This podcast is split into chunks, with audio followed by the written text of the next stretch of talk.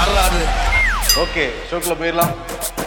Welcome to the imperfect show Tamil Nadu அரசியல் களம் பரபரப்பாக இருக்கு அது காரணம் என்னன்னா ஆளுநர் மாளிகை முன்னாடி இருக்க அந்த வாசலன் நேற்று ரெண்டு பெட்ரோல் குண்டுகள் வந்து வீசப்பட்டிருக்கு. ஏன்னா ஆளுநருக்கும் தமிழ்நாடு அரசுக்கும் ஒரு வார காலமாக ஒரு முட்டல் மோதல் போக்கு தான் வந்து இருக்கு. இன்னொரு பக்கம் என்னன்னா இன்னைக்கு இரவு வந்து குடியரசுத் தலைவர் தமிழ்நாட்டுக்கு வராங்க ஆளுநர் மாளிகைக்கு வராங்க. இந்த சூழல்ல அந்த வாசல்ல ரெண்டு பெட்ரோல் பாம் வீசப்படுதுங்கிறது ஒரு சட்ட ஒழுங்கு பிரச்சனையா எதிர்கட்சிகள்லாம் சொல்றாங்க. ஒரு ஆபத்தான போக்கு தமிழ்நாடு அரசு கிட்ட எதுவுமே கிடையாது. சட்ட ஒழுங்கையும் கையிலேயே வச்சுக்கலங்கிற மாதிரி தான் விமர்சனம் பண்ணிக்கிட்டு இருக்காங்க. பெட்ரோல் குண்டு வீசினது யாருன்னா கர்கா வினோத் அப்படிங்கிற ரவுடி. இந்த ரவுடி வந்து ரெண்டாயிரத்தி பதினைந்தாம் ஆண்டே டி நகரில் டாஸ்மாக் முன்னாடி டாஸ்மாக்ல பெட்ரோல் குண்டு வீசினார். பிடிச்சி விசாரிச்சப்போ ஒரு அரசியல்வாதியோட பிரமுகர் தான் நீ வீச சொன்னான்னு வாக்குமூலம் கொடுத்தாரு. அதற்கு பிறகு தேனாம்பேட்டை காவல் நிலையத்தில் பெட்ரோல் குண்டு வீசினாரு. அப்ப என்ன சொல்லியிருந்தாருன்னா என் ஃப்ரெண்டு ஒருத்தன் ரவுடியா இருக்கான் வந்து கஞ்சா வாங்கி கொடுத்தான். அது இல்லாம காவல்துறை நீ ரொம்ப டார்ச்சர் பண்றாங்க. வீசுன்னு அப்படின்னு வாக்குமூலம் வந்து கொடுத்தான் அந்த கருக்கா வினோத் இப்ப அண்மையில பாஜக அலுவலகத்துக்கு முன்னாடியே வந்து பெட்ரோல் குண்டு வந்து வீசியிருந்தாங்க. பிடிச்சி ஜெயில போட்டிருந்தாங்க. இப்பதான் பெயில்ல வந்திருக்கான். வந்து ஒரு வாரம் கூட ஆகல அதுக்குள்ள வேலையை கட்டியிருக்கான். என்ன கற்கா வினோத் சொல்லியிருக்கான்னா ஏன் வீசினின்னு விசாரிச்சப்ப இல்ல இல்ல ஆளுநர் வந்து நிறைய கோப்புகள் அப்படியே வச்சிருக்காரு. அது இல்லாம நீட்டு கையெழுத்து போட மாட்டேங்கிறாரு. நீட்டு எதிர்ப்புக்கு. அந்த மசோதாக்குன்னு சொல்லிட்டு சொல்லியிருக்காங்க. அது இல்லாம எனக்கு ஜாமீன் கிடைக்கும் தடை போ தடையா இருந்திருக்காரு ஆளுநர்னு சொல்லிட்டு பல விஷயங்களை சொல்லியிருக்கான். ஜாமீன் கிடைக்கல சரியா வச்சிருக்கணுங்கிறது ஏத்துக்கிற மாதிரி இருக்கு. ஆளுநர் கையெழுத்து போடாததுக்கும் ரவுடி உனக்கு என்ன சம்பந்தம் தான் அந்த பொதுமக்களுக்கு வந்து கேள்வி எழுது. ஆனா எது எப்படியோ நேற்று வந்து ஒரு பெரிய அசம்பாவிதம் தடுக்கப்பட்டிருக்கு அங்கிருந்த காவல்துறையால. அங்க வந்து மத்திய பாதுகாப்பு படையினரும் இருந்திருக்காங்க தமிழ்நாடு காவல்துறையினரும் இருந்திருக்காங்க. கற்காவினத்தை வந்து பெட்ரோல் பாம் எடுத்துட்டு வந்து நாலு எடுத்துட்டு வந்திருக்கான் நாலு பாட்டில்ல. ரெண்டு வீசின உடனே மீதி ரெண்டு வீசோடாம வந்து பிடிச்சிருக்காங்க அவனை. அந்த வாசல்ல இந்த கேட்டு பகுதியில கேட்டு பகுதிக்கு முன்னாடி இருந்த தடுப்புகள்ல ஒரு சின்ன சேதம் வந்து ஏற்பட்டு அந்த ரோட்ல எல்லாம் அப்படியே ஒரு மாதிரி அந்த பெட்ரோல் எரிஞ்சு ரோடும் ஒரு மாதிரி நாஸ்தியா இருக்கும்ல அந்த மாதிரி நாஸ்தியா இருக்கு அதுக்குள்ளார எல்லா பக்கமும் தகவல் போய் எல்லா பக்கமும் பரபரப்பாயிருச்சு நேற்று சென்னை காவல்துறையே. கிண்டியில் இருக்கிற அந்த காவல்துறை சைதாப்பேட்டையில் இருக்கிற காவல்துறை கமிஷனர் அலுவலகத்திலிருந்து டிஜிபி அலுவலகத்திலிருந்து எல்லாருமே அங்க முகாம் போட்டு தடயவியல் நிபுணர்கள் கூட வந்து அங்க ஆராய்ஞ்சிருக்காங்க என்ன நடந்திருக்கு அப்படின்னு. இது வந்து சட்ட ஒழுங்கு பிரச்சனை தான் சொல்லிட்டு எதிர்கட்சி தலைவர் எல்லாருமே வந்து பேசுறாங்க. ஆல்ரெடி ஒண்ணுமே சரியில்லை நாங்க சொல்லிட்டு இருக்கோம். இப்ப பாருங்க. ஆளுநர் மாளிகை முன்னாடியே பெட்ரோல் வீச அளவுக்கு வந்து நிக்குது இங்க சட்டம் ஒழுங்கு அப்படிங்கிறான் ஆமா எதிர்க்கட்சி தலைவர் எடப்பாடி பழனிசாமி அதான் சொல்றாரு. தமிழ்நாட்டுல உளவுத்துறையும் சரி காவல்துறையும் சரி செயல்படவே இல்லை. அவங்க என்ன பண்றாங்கன்னே தெரியல அப்படிங்கிற மாதிரி தான் சொல்லியிருக்காரு. அந்த அமைதி பூங்கான்னு ஒரு அடையாளம் இருக்கு. அதுக்கே இப்போ ஆபத்து வந்துகிட்டு இருக்குங்கிற மாதிரி அவரு சொல்லியிருக்காரு. இன்னொரு பக்கம் வந்து ஓபிஎஸும் இதுல வந்து என்ன சொல்றாருன்னா திமுக அரசு வந்து இந்த வன்முறையாளர்களை சாஃப்டா டீல் பண்றாங்க. அதனால அவங்கலாம் குளிர் விட்டு போய் இந்த மாதிரியான செயல்களில் ஈடுபடுறாங்கன்னு அவர் சொல்லியிருக்காரு. எதிர்க்கட்சியில் உள்ள எல்லா எல்லாருமே சொல்லிட்டு இருக்காங்க அண்ணாமலை வந்து என்ன சொல்லியிருக்காருன்னா திமுக அரசு ஏதாவது ஒரு விஷயத்த சொல்லி மக்களை திசை திருப்புற வேலையை மட்டும் தான் பார்த்துட்டு இருக்காங்க சட்டம் ஒழுங்கா கண்டுக்கிறதே இல்லை அப்படின்னு சொல்லியிருக்காரு. குற்றவாளிகள் எளிதா வந்து நடமாடிட்டு இருக்காங்க சாலைகள்ல அப்படின்னு சொல்றாரு. அதை நம்ம ஏத்துக்கக்கூடிய ஒரு விஷயமா தான் இருக்கு. குற்றவாளிகள் வந்து சாலைகள்ல மட்டும் நடமாடல. கட்சி அலுவலகத்துக்குள்ளேயும் நடமாடிட்டு இருக்காங்க பல கட்சி அலுவலகத்துக்குள்ளார அது ஒரு தனி டாபிக். எல்முருகன் வந்து வீடியோலாம் வெளியிட்டு இருந்தாரு ஆமா. அந்த வீடியோல அவரும் எல்லாரும் சொல்ற மாதிரி தமிழ்நாட்டுல சட்டம் ஒழுங்கு சீர்குலைஞ்சிருச்சு அப்படின்னு தான் சொல்லியிருக்காரு. ஆனா அதுல முக்கியமா பார்க்க வேண்டிய ஒரு விஷயம் ஏற்கனவே ஒரு சண்டை நடந்து ஓஞ்சிருக்குன்னு சொல்லலாம் அது. யார் நம்பர் ஒன் ஆளுநரா முதல்வரான்ட்டு. அதுல என்ன சொல்றாருன்னா கான்ஸ்டியூஷன்ல அதிக உச்சபட்ச அதிகாரம் கொண்ட ஆளுநருக்கே பாதுகாப்பு இல்லை அப்படிங்கறத அவர் குறிப்பிட்டிருக்காரு. ஆளுநர் அதை குறிப்பிட்டிருக்காரு. ஆளுநர் மாளிகையிலிருந்து கமிஷனர் ஆபீஸ்க்கு ஒரு புகார் போயிருக்கு. அதுல வந்து ஆளுநர் மாளிகையுடைய டெப்டி செக்ரட்டரி தான் அந்த வந்து கடிதத்தை அனுப்பியிருக்காரு. அந்த புகார் கடிதத்தை அனுப்பியிருக்காரு. அதுல ஃபர்ஸ்ட் வார்த்தை என்னன்னா கான்ஸ்டியூஷன் ஹெட் ஆஃப் தமிழ்நாடு அப்படின்னு வந்து குறிப்பிடுறாங்க. ஓகே கவர்னர் கூட குறிப்பிடல. அவங்க வந்து தமிழ்நாடோட ஹெட்டா ஆளுநர் தான் வந்து பாக்குறாங்கன்னு தெளி தெளிவா புரியுது. அந்த புகார் கடிதத்துல என்ன இருந்ததுன்னா அச்சுறுத்தல் நிறைந்த ஒரு சூழலை எப்படி ஆளுநரால சிறப்பா பணியாற்ற முடியும்? இதுக்கு முன்னாடி ஏப்ரல் பதினெட்டாம் தேதி தர்மபுரம் ஆதீனத்துக்கு போனப்ப கற்களை எல்லாம் வீசி எரிஞ்சாங்க ஆளுநரை நோக்கி. அந்த சமயத்துல வீசினவங்க மேல இது வரைக்கும் எஃப்ஐஆர் கூட பதிவு பண்ணவே கிடையாது. அதே மாதிரி திமுக மேடைகள்ல ஆளுநர் எதிர்த்து நிறைய பேர் பேசுறாங்க. அவதூறா வந்து பேசுறாங்க. வரவு மீறி வந்து பேசுறாங்க. இப்போ வந்து பெட்ரோல் குண்டு வீசுற அளவுக்கு போயிருக்கு. கடுமையான நடவடிக்கை எடுக்கணும். உரிய விசாரணை தேவைலாம் சொல்லியிருந்தாங்க. நேத்தே வந்து விசாரணை கூட்டிட்டு போயிருந்தாங்க. இப்போ வந்து சிறையில் அடைச்சிருக்காங்க அந்த கற்கா வினோத்தை. இப்ப இன்னைக்கு வந்து ஆளுநர் மாளிகையில இருந்து இன்னொரு ட்விட் வந்து போடப்பட்டிருக்கு. இது வந்து விசாரணை ஆர ஆரம்பிக்கிறதுக்கு முன்னாடி கொல்லப்பட்டிருக்கு. யார் பெட்ரோல் பாம் வீசினாங்கங்கிறத முழுமையா ஆராய்ஞ்சிருக்கணும். இவங்க டக்குன்னு இப்படி பண்ணதுனால முழுமையான விசாரணை நடக்கவே இல்லைன்னு சொல்லிட்டு ஆளுநர் தரப்புல இருந்து ஒரு ஆதங்கமான ஒரு கடிதம் வந்திருக்கு. ஆங்கிலத்திலயும் இந்த தமிழ்லையும். ஆமா. பின்னணியில யார் இருக்காங்கன்னு விசாரிக்கணுங்கிற மாதிரி அதுல சொல்லியிருக்காங்க. புகார் கடிதத்தில் ஆளுநர் அப்படி சொல்லியிருந்தா கூட ஆளுநர் தனிப்பட்ட முறையில் என்ன நடந்துச்சுன்னு சொல்லிட்டு எக்ஸ்தலத்துல போடுறப்ப பெட்ரோல் குண்டு அந்த வீசப்பட்டப்பவே வந்து காவல்துறை வந்து பிடிச்சிட்டாங்க. வாசல் தான் சேதம் ஏற்பட்டிருக்கிறதே அதுல வந்து குறிப்பிட்டிருக்காரு தமிழ்நாடு ஆளுநர். ஆனா இது திமுகவுக்கு ஒரு பெரிய தலைவலி தான். ஏன்னா வந்து கவர்னர் அலுவலகம் முன்னாடியே அதுவும் இவன் முத டைம் அவன் வீசுறான். இது முன்னாடி. ஹிஸ்டரி இருந்திருக்கு அவனுக்கு. அப்ப அவன் எங்க போறான் என்ன பண்றாங்கறத உளவுத்துறை நோட் பண்ணிருக்கணும்ல. அப்ப உளவுத்துறை ஃபெயிலியர் தான் சொல்லிட்டு பிஜேபி வரவங்க சொல்றாங்க அதிமுக வரவங்க சொல்றாங்க. அதுவும் குடியரசுத் தலைவர் இன்னைக்கு வர்றாங்க நைட்டு அது எவ்வளவு பெரிய ஒரு விஷயம். ஆமா நீங்க சொன்ன மாதிரி இந்த உளவுத்துறை என்னதான் பண்ணிட்டு இருக்காங்கன்னே தெரியல. தொடர்ச்சியா அவன் இந்த மாதிரி ஆக்டிவிட்டீஸ்ல ஈடுபடும் போது அவனை கண்காணிக்க தவறி இருக்கு அப்படிங்கிறது தான் உண்மை. ஆனா சட்டத்துறை அமைச்சர் ரகுபதி என்ன சொல்லியிருக்காருன்னா ரோட்ல போற போக்குல எவனோ ஒருத்தன் குண்டு போட்டான்னா அதுக்கு உளவுத்துறை எப்படி பொறுப்பாகும்? திமுக அரசு மேல ஒரு அவப்பெயரை ஏற்படுத்தணும்னு பிளான் பண்ணி ஒரு சதி செயலா தான் அதை பண்ணியிருக்காங்க அப்படிங்கிற மாதிரி அவர் ஒரு விஷயம் சொல்றாரு. ஆனா முதல்வர் வந்து எதிரிக்கும் பாதுகாப்பு கொடுக்கணுங்கிறதுல கரெக்டா தான் இருக்காரு. நாங்க பாதுகாப்புலாம் கரெக்டா தான் கொடுத்துட்டு இருக்கோம். அவனை பிடிச்சி விசாரிச்சுட்டு இருக்கோம் அவன் வந்து சமூக விரோதியா இல்ல மனநல பிரச்சனையில அப்படி பண்ணிட்டானாங்கிறத விசாரணையில தெரிய வரும்னு சொல்லியிருக்காரு. ஜெயில புடிச்சு கர்கா வினோத பல டைம் போட்டிருக்காங்கல்ல ஜெயில புடிச்சு போறதுக்கு முன்னாடி மருத்துவ சோதனை தான் நடக்கும். அவன் மைண்ட் ஸ்டெபிலிட்டி கரெக்டா இருக்கா? இல்ல ஏதாவது மனப்பிரச்சனை இருக்கான்னு பார்ப்பாங்க. அப்ப இது வரைக்கும் தமிழ்நாடு காவல்துறை அதை பார்க்கவே இல்லையா அவனுக்கு? இல்ல பார்த்தது இவருக்கு தெரியலையான்னு தெரியல. சட்டத்துறை அமைச்சருக்கு. ஆக மொத்தத்துல இது ஒரு பெரிய பிரச்சனையா தான் வெடிச்சிருக்கு. எதிர்க்கட்சிகள் ஃபுல் வீச்சில் இதை கையில எடுத்திருக்காங்க. ஆமா. இன்னொரு பக்கம் என்னன்னா ஏன் குடியரசுத் தலைவர் தமிழ்நாட்டுக்கு வந்திருக்காங்கன்னா நாளைக்கு வந்து கடல்சார் பல்கலைக்கழகத்துடைய எட்டாவது பட்டமளிப்பு விழா கொடுக்கறதுக்காக வராங்க. ஆளுநர் மலையெல்லாம் தங்க போறாங்க இன்னைக்கு நைட்டு. ஓகே. ஆமா நாளை காலையில வேற ஒரு அரை மணி நேரம் வந்து முக்கியமான பிரமுகர்களை சந்திக்க போறாங்களாம். யார் யார் அந்த பிரமுகருங்கிறது நாளைக்கு நம்ம ஷோல சொல்லுவோம். டெல்லியில இருந்து குடியரசுத் தலைவர் இங்க வராங்கல்ல இங்க இருந்து ஒருத்தரை நாங்க டெல்லிக்கு அனுப்பியே தீர்வோம்னு சொல்லி சொல்லிட்டு இருக்காங்க. அடுத்த பிரதமர் யாரு? மோடியா ராகுலா கார்கேவான்னு பேசிட்டு இருக்காங்கல்ல. ஆனா இவர்தாங்கிற மாதிரி ராஜேந்திர பாலாஜி பேசியிருக்காரு. ஏன் மோடி எங்கள் டேடின்னு பேசினாரேப்பா. பேசினாரு இப்ப மாத்திக்கிட்டாரு போல. மோடிக்கே டாடி எங்க எடப்பாடி தப்பாச்சே. ஆமா ஆனா வந்து சொல்லிக்கிட்டு இருக்காரு எடப்பாடி ஒண்ணு எடப்பாடி விரல் நீட்டுறவர் பிரதமர் ஆகணும் இல்லைன்னா எடப்பாடியே பிரதமர் ஆகணுங்கிறது அவரோட ஆசை. அந்த ஆசையை மேடைகள்லாம் சொல்லிட்டு இருக்காரு அதை பத்தி அண்ணாமலைகிட்ட கேட்டாங்க இந்த மாதிரி சொல்றாங்களேன்ட்டு. கொஞ்ச நேரம் சிரிச்சாரு. நானும் கேட்டேன் எனக்கு சிரிப்பு தான் வந்துச்சுன்னு சொல்லிட்டு அந்த கேள்வியை விட்டு போனார்ல. நேத்து ஷோலே சொல்லியிருந்தேன் நீங்க ஷாப்பிங் போனதுனால நேற்று ஷோவே பார்க்கலன்னு நினைக்கிறேன். ஷாப்பிங் எங்க போனேன்? சரி வாங்க சரி. அடுத்து வாங்க. அதனால என்ன சொல்றாரு அந்த அதுக்கு திரும்ப ராஜேந்திர பாலாஜி என்ன சொல்றாருன்னா நான் சொல்றதெல்லாம் கேட்டு சில பேர் சிரிக்கிறாங்க. ம். ஐகே குஜரால் எப்படி ஆனாரு? தேவகவுடா வந்து பிரதமர் ஆனாரு. அதெல்லாம் சூழ்நிலை அமையும் போது எம்பிக்கள் பேராதரவு இல்லைனாலும் ஆக முடியும். அதை வந்து எடப்பாடி நிகழ்த்தி காட்டுவாருங்கிற மாதிரி பேசிட்டு இருக்காரு. சரி ஓகே. அது அவரோட விருப்பம். அவருடைய ஆசை. ராஜேந்திர பாலாஜியோட ஆசை. ஆமா. ஆனா இவருக்கு வந்து அண்ணா திராவிட முன்னேற்ற கழகம்.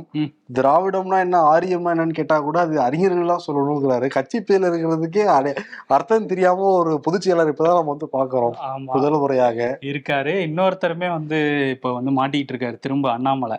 அவர் என்ன சொல்லியிருக்காரு? இந்த மாதிரி வீரலட்சுமி அந்த தமிழர் முன்னேற்றப்படை விஜயலட்சுமி பிரச்சனையில உள்ள வந்தாங்கல்ல. அவங்க ஆயிரம் கோடி ஊழல் பண்ணியிருக்காரு அண்ணாமலைன்னு சொல்ல அதை பத்தி கேட்டாங்க. அது யார் வீரலட்சுமி? எனக்கு வீரலட்சுமி சூரலட்சுமி பங்காரு லட்சுமி எல்லாம் எனக்கு தெரியாது. ம். கோயில்ல தான் அதெல்லாம் பார்த்திருக்கேன். அவங்க எனக்கு தெரிஞ்ச ஒரே வீரலட்சுமி கோயில்பட்டியில அந்த ஆங்கிலேயர்கள் காலத்துல தீண் தீண்டாமை எதிர்த்து போராடினாங்க. அவங்கள மட்டும் தான் தெரியும்னு சொல்லிட்டாரு. ஆங்கிலேயர் காலத்துல எங்கெங்க அவங்க இருந்தாங்க? அவங்க ஆயிரத்தி தொள்ளாயிரத்தி அறுபதுக்கு அப்புறம் தான் வந்தாங்க அப்படின்னு சொல்லி இப்ப எல்லாரும் திரும்ப அவருக்கு பதில் சொல்லிட்டு இருக்காங்க. ஏதாவது அந்த காலகட்டத்துல அவருக்கு பிரச்சனையா இல்ல நம்பர்லயே பிரச்சனையா என்னன்னு தெரியல. நம்பர்லயும் பிரச்சனை காலகட்டத்திலயும் பிரச்சனை உண்மையை சொல்றதுலயே பெரிய பிரச்சனை. பிரச்சனையா இருக்கு அவருக்கு. அடுத்த செய்தி போறதுக்கு முன்னாடி ஒரு அப்டேட்டு. இந்த கருக்கா வினோத்தை விசாரிக்கிறதுக்காக என்னையே வந்து களத்துல இறங்கியிருக்காங்களாம் யார் இவரை ஜாமீன்ல எடுத்தது? ஜாமீன்ல எடுத்ததுக்கு பிறகு எங்கெல்லாம் போனாரு? யார் இவருக்கு பண உதவி செய்யறது? எல்லாத்தையும் விசாரிக்க போறாங்களாம் ஓகே. ரொம்ப ஆக்சுவலி இந்த விவகாரம் சூடு பிடிச்சிருக்குன்னு தெளிவா தெளிவா தெரியுது. அதே மாதிரி ராகுல் காந்தி யூடியூப் சேனல் நமக்கு எவ்வளவு பேர் தான் போட்டியாளருங்கிறது தெரியல. மோடி தான் யூடியூபர்னு சொல்லிட்டு இருந்தாரு. இவரும் வந்து யூடியூப் சேனல்ல இவர் வந்து இப்ப இன்டர்வியூ நடக்க ஆரம்பிச்சிருக்காரு. ஆகா. அது இன்டர்வியூ மாதிரி இல்ல ஒரு கலந்துரையாடல் மாதிரி தான் இருந்தது. ஒரு இருபத்தேழு நிமிஷம் இருபத்தி ரெண்டு நிமிஷம் வந்திருக்கு. எல்லாத்தையும் வந்து பார்த்து இன்ட்ரெஸ்டிங்கா தான் எடுத்திருக்காங்க. ஓகே. ராகுல் காந்தி யார் இன்டர்வியூ எடுத்திருக்காருன்னா சத்யபால் மாலிக். முன்னாள் ஜம்மு அண்ட் காஷ்மீருடைய ஆளுநரா இருந்தவர்.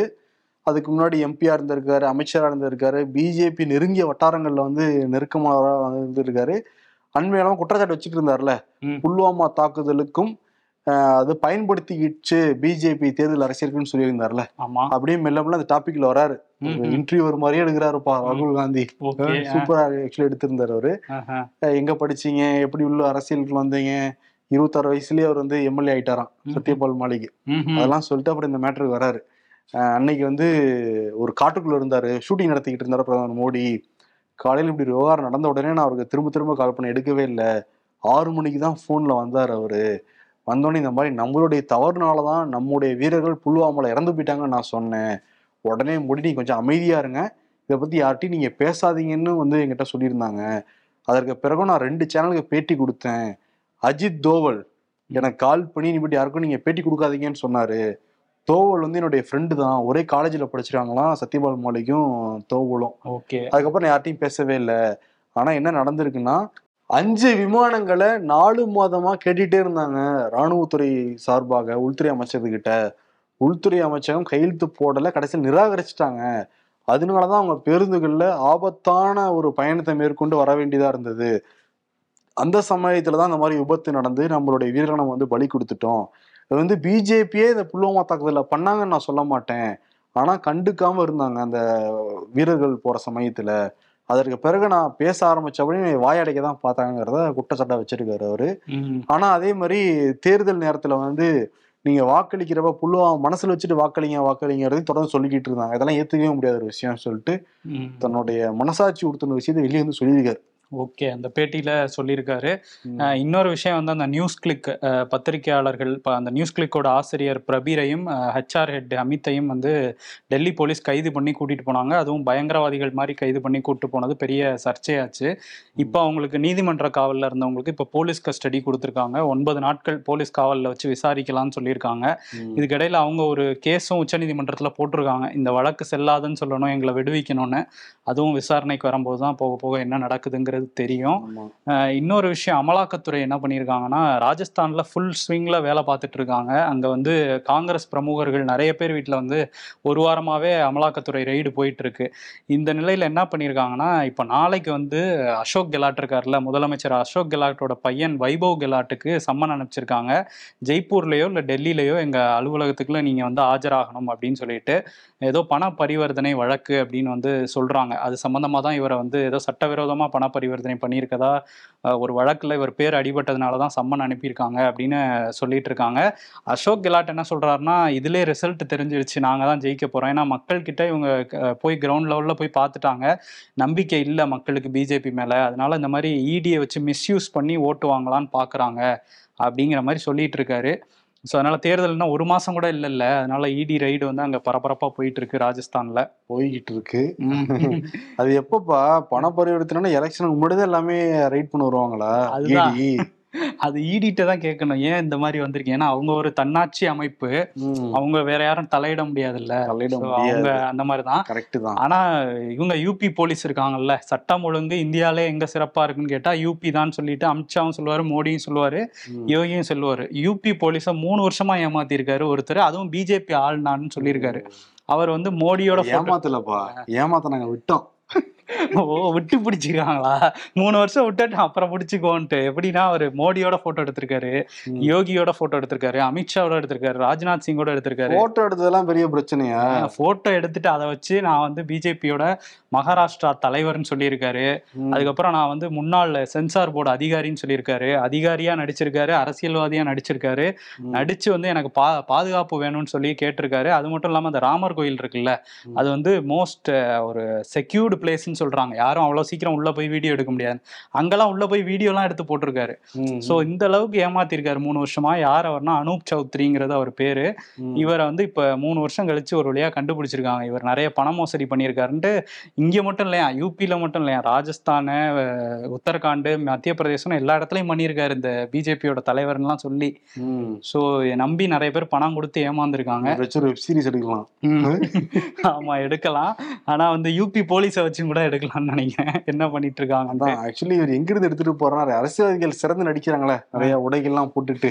அதெல்லாம் பார்த்து இன்ஸ்பயர் ஆகி இந்த மாதிரி விதவிதமான கிட்டாப்ல தசாவதாரம் மாதிரி வேற ஒரு கிட்டாப்ல வந்து ஏமாத்த ட்ரை பண்ணிருக்காரு மூணு வருஷமா இப்ப வந்து பிடிபட்டு இருக்காரு அதான் பல நாள் திருடன் ஒரு நாள் அகப்பட்டு தானே ஆகணும். ஆமா. இன்னொரு பக்கம் என்னன்னா இந்த ரத யாத்திரையை போக போறாங்களா பிஜேபி சார்பாக.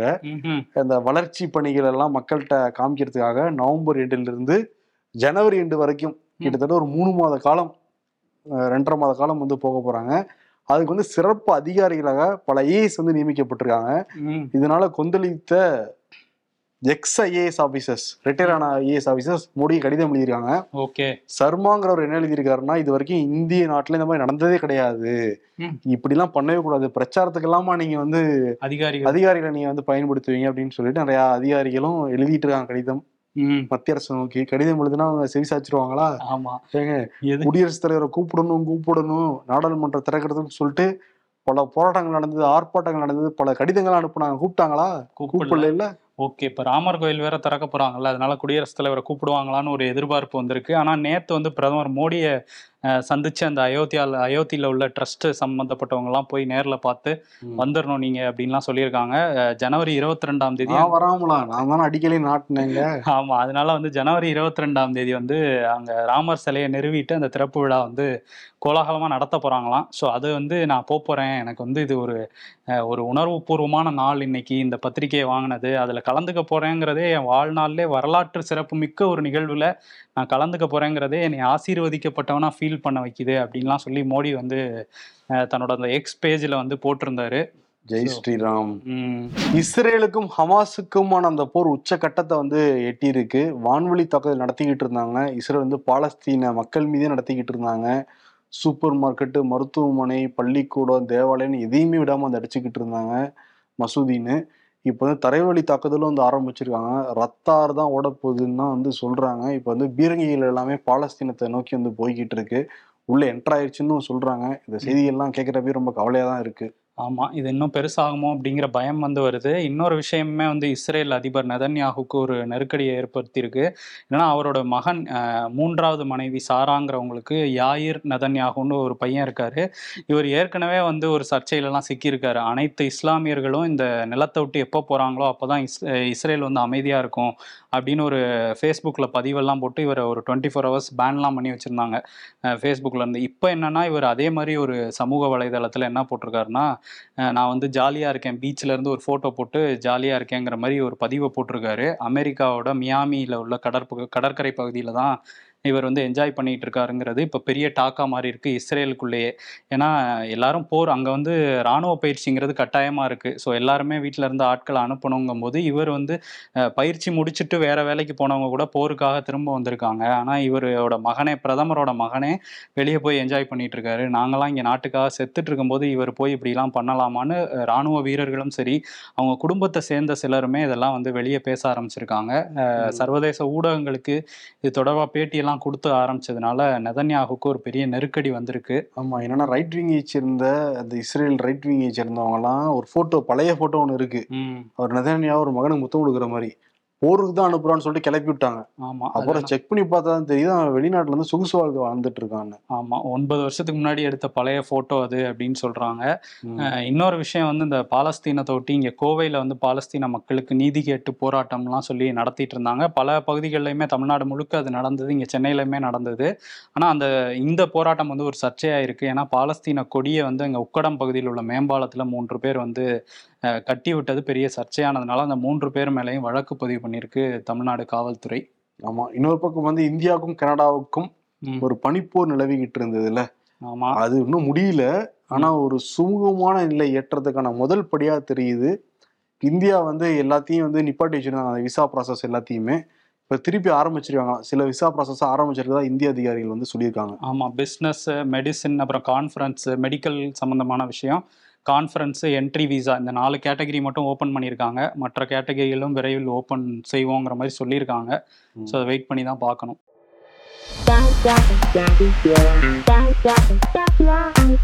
இஸ்ரேல் தூதரை நேரில் சந்தித்து போருக்கு தனது ஆதரவை தெரிவித்த நடிகை கங்கனா ரணாவத். சந்திரமுகி டூ படத்தை ஹமாஸ் போராளிகளுக்கு போட்டு காட்டுங்க பயந்து ஓடிடுவாங்க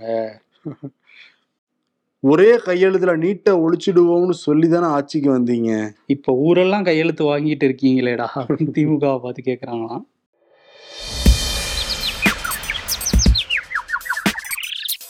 நான் அந்த அளவுக்கு படித்தவன் இல்லை எடப்பாடியார். பட் இந்த நேர்மை ரொம்ப பிடிச்சிருக்கு செல்லம். ஆல் இந்தியா அண்ணா திராவிட முன்னேற்றக் கழகம் கட்சியின் பொதுச் செயலாளரும் திராவிடம்னா என்னன்னு தெரியாதுன்னு சொன்னவரும் ஒன்னா இதோ வந்துட்டேன். தமிழ்நாடு ஆளுநருக்கும் தமிழ்நாடு அரசுக்கும் அந்த பஞ்சாயத்து என்னைக்கும் ஓய போறதே கிடையாது. ஆளுநர் ரவி தமிழ்நாட்டில் இருக்க வரைக்கும். ஏன்னா பஞ்சாயத்து ரெண்டு பேருக்குமே பிடிச்சிருக்கு. நான் சொல்றது வந்து இதுக்கு முன்னாடி சுதந்திர போராட்ட வீரர்கள் வச்சு அடிச்சுக்கிட்டதா இருக்கட்டும் அதுக்கு முன்னாடி இந்த நீட்டு வச்சு அடிச்சுக்கிட்டாங்க பல விஷயங்கள் அடிச்சுக்கிட்டாங்க. இப்போ வந்து பாம்பு போட்ட விஷயமும் சொல்றாங்க. சட்ட ஒழுங்கு சரியில்லை அப்படின்னு சொல்றாங்க. இல்ல சரி இருக்கு நாங்க முன்னாடியே பிடிச்சிட்டோம்னு சொல்லிட்டு திமுக அரசு சார்பா கமிஷனரே வந்து சொல்லிக்கிட்டு இருக்காரு. அதனால மை டியர் பஞ்சாயத்துன்னு சொல்லிட்டு ரெண்டு பேருக்குமே கொடுக்கலாம். ஓகே. இன்னும் இந்த பஞ்சாயத்து எங்கெங்கெல்லாம் போக போகுதுன்னு தெரியல. வரும் நாட்களில் பார்ப்போம். பேசுவோம் தொடர்ந்து. நன்றி வணக்கம். நன்றி.